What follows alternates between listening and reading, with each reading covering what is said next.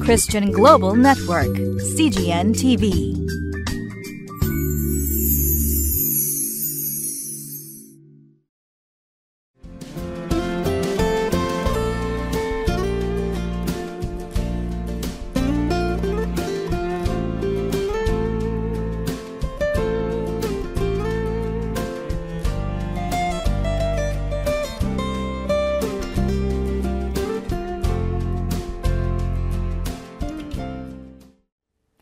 皆さんお元気ですか？私は東京ホライズンチャペルの渡辺です。今日は4月の26日誠実になります。列王記第一の第11章の14節から25節までですべての状況に及ぶ見えない神の御手と題してリビングライフのディボーションを進めてまいります。神から心が離れてしまっている時信仰者はどのような状況にどのような霊的な状況に置かれているのでしょうか。ソロモンの心は神様から離れてしまいました。そして主はソロモンを戒めるためにエドム人の子ハダテを起こします。そしてまたダマスコに住むならず者レゾンを起こします。確かに主はその愛する子を懲らしめるという聖書の言葉がありますけれどもソロモンを懲らしめようとするのですがソロモンの心はなかなか主に立ち返ることをしません。神様はソロモンに何を用意しておられるのでしょうか？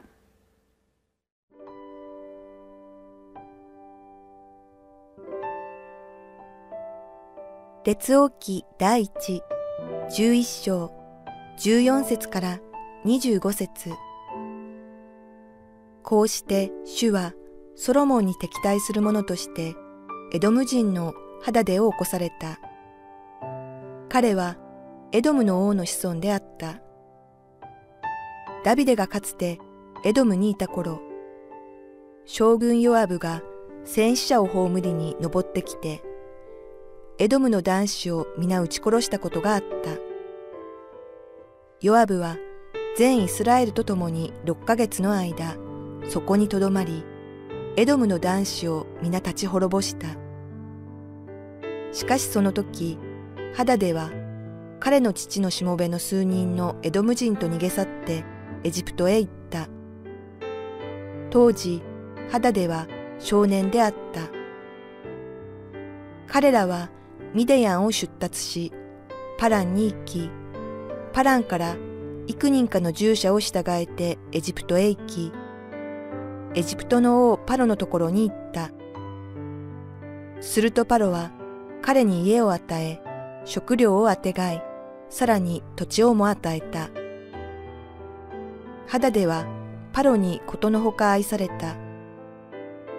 パロは自分の妻の妹、すなわち王妃タフペネスの妹を彼に妻として与えた。タフペネスの妹は彼に男の子ゲヌバテを産んだ。タフペネスはその子をパロの宮殿で育てた。ゲヌバテはパロの宮殿でパロの子供たちと一緒にいた。さて、肌ではダビデが彼の先祖たちと共に眠ったこと、また将軍ヨアブも死んだことをエジプトで聞いた。肌でがパロに、私を国へ帰らせてくださいと言うと、パロは彼に言った。あなたは私に何か不満があるのか？自分の国へ帰ることを求めるとは？すると答えた。違います。ただ、とにかく私を帰らせてください。神はまた、ソロモンに敵対する者として、エリアダの子、レゾンを起こされた。彼は自分の主人、そばの王、ハダデーゼルの元から逃亡したものであった。ダビデがハダデーゼルの兵士たちを殺害して後、彼は人々を自分のところに集め、略奪隊の隊長となった。彼らはダマスコに行って、そこに住み着き、ダマスコを支配した。彼はソロモンの生きている間、肌での悪を行ってイスラエルに敵対し、イスラエルを憎んだ。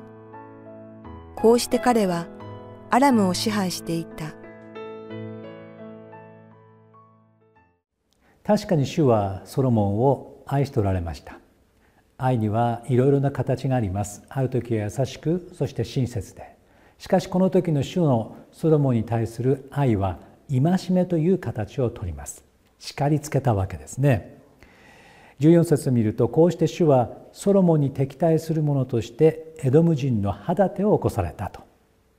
彼はエドムの王の子孫要するに王子であったわけですけどもどうしてエドムのエドム人ハダテがソロモンに敵対したのでしょうか。これはソロモンの父親であるダビデがエドムに起立していた頃にその将軍であったヨアブがエドムの男たちを皆殺しにしたという事件があったわけですね。16節を見るとそれは非常に残酷な方法でエドム人たちの男が殺されたということが記されています。ヨアブは全イスラエルと共に6ヶ月の間そこにとどまりエドムの男子を皆立ち滅ぼした虐殺が起こったわけですしかしその時にハダテは命からがら逃げてエジプトへ下っていきましたするとエジプトの王パロはハダテに対して家を与え食料をあてがえそして土地も与えました非常に好意的なことをしたわけですね。肌手はパロにことのほか愛されたと19節に記されています。パロは自分の妻の妹すなわち王妃タフペネスの妹を彼に妻として与えるほどにパロは肌手を気に入りました。肌手はエジプトにおいて平穏無事な生活を送っていたようです。タフペネスの妹彼の妻に男の子が生まれてその男の子の名前をゲヌパテと名付けました。そしてこのゲヌパテはパロの宮殿においてパロの王たちと同じような取り扱いを受けたわけですね。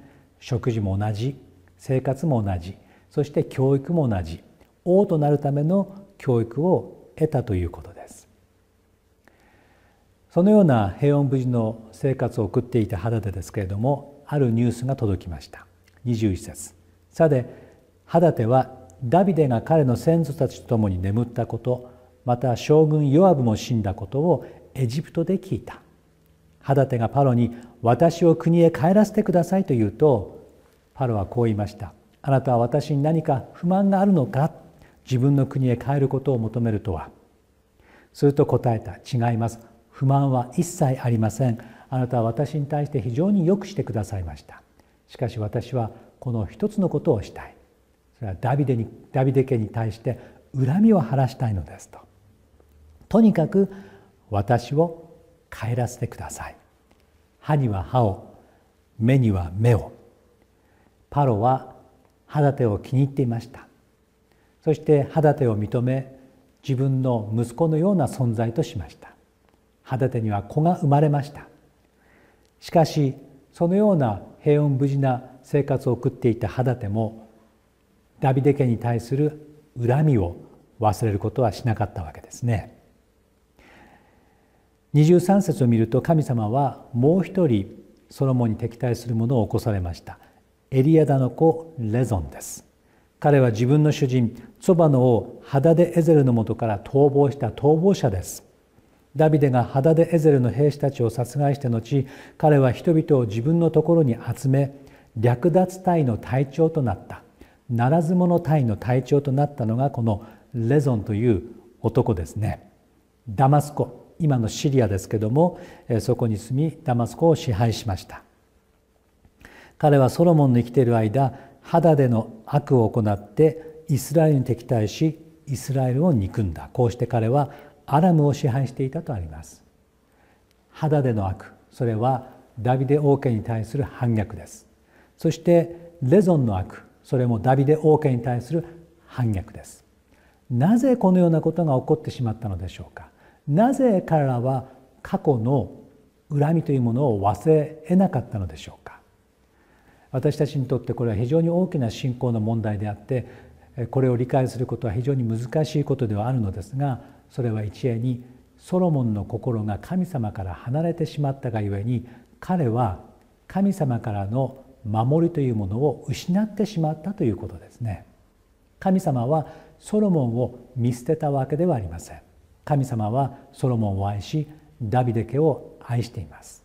しかしこれは訓戒という意味において神様に守られていないということがどんなに恐ろしいことであるかということをソロモンに知らしめるためにこのような方法を取られたのだと思います。信仰はいい時ばかりではありませんね。厳しい面もあります。愛は喜びでありしかし愛は悲しみをも知ります。私たちが信仰者として成長するために神様はいろいろな試練を私たちにもたらすことがあります。どうして神様は私たちを試練に合わせるのでしょうか？それはもちろん神は私たちの心が神様に向くことを願っておられるからです。神様が愛していないわけではない。神様は私たちを真剣に心から愛しているがために私たちを失うことを恐れているのです。私たちは神様のもとに帰るべきですね。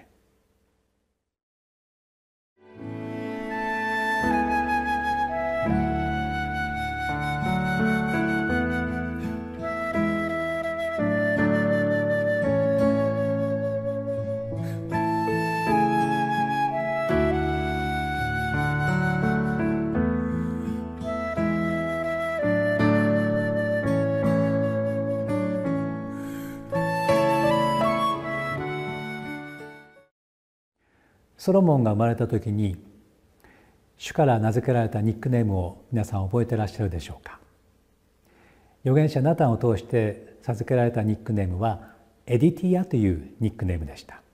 それは主に愛されたものという意味を持っています。ソロモンは確かに主によって愛されたものでした。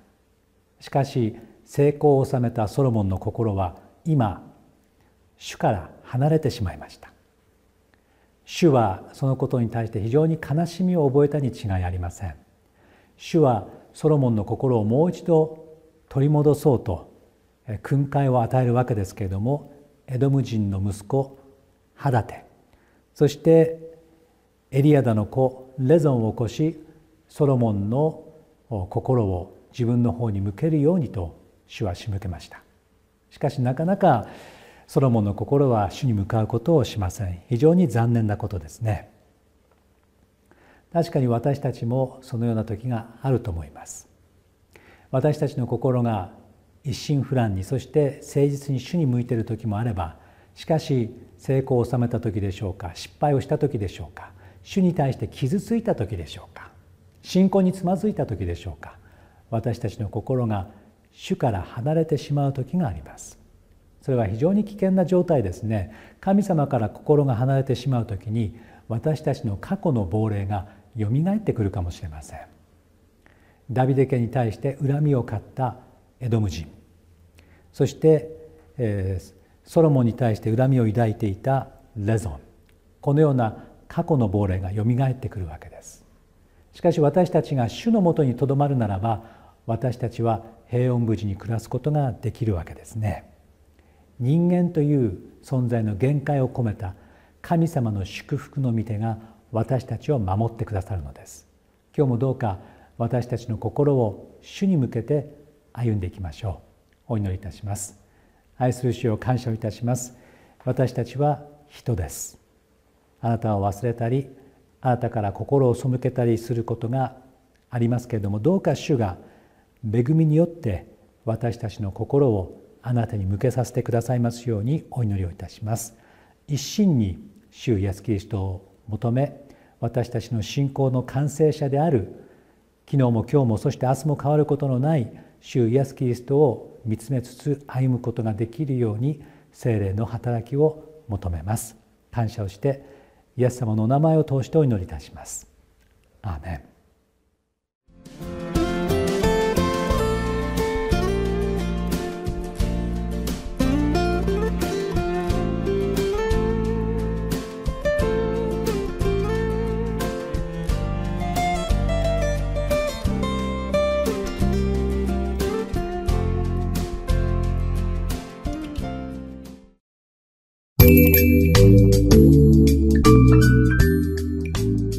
Christian Global Network, CGN TV.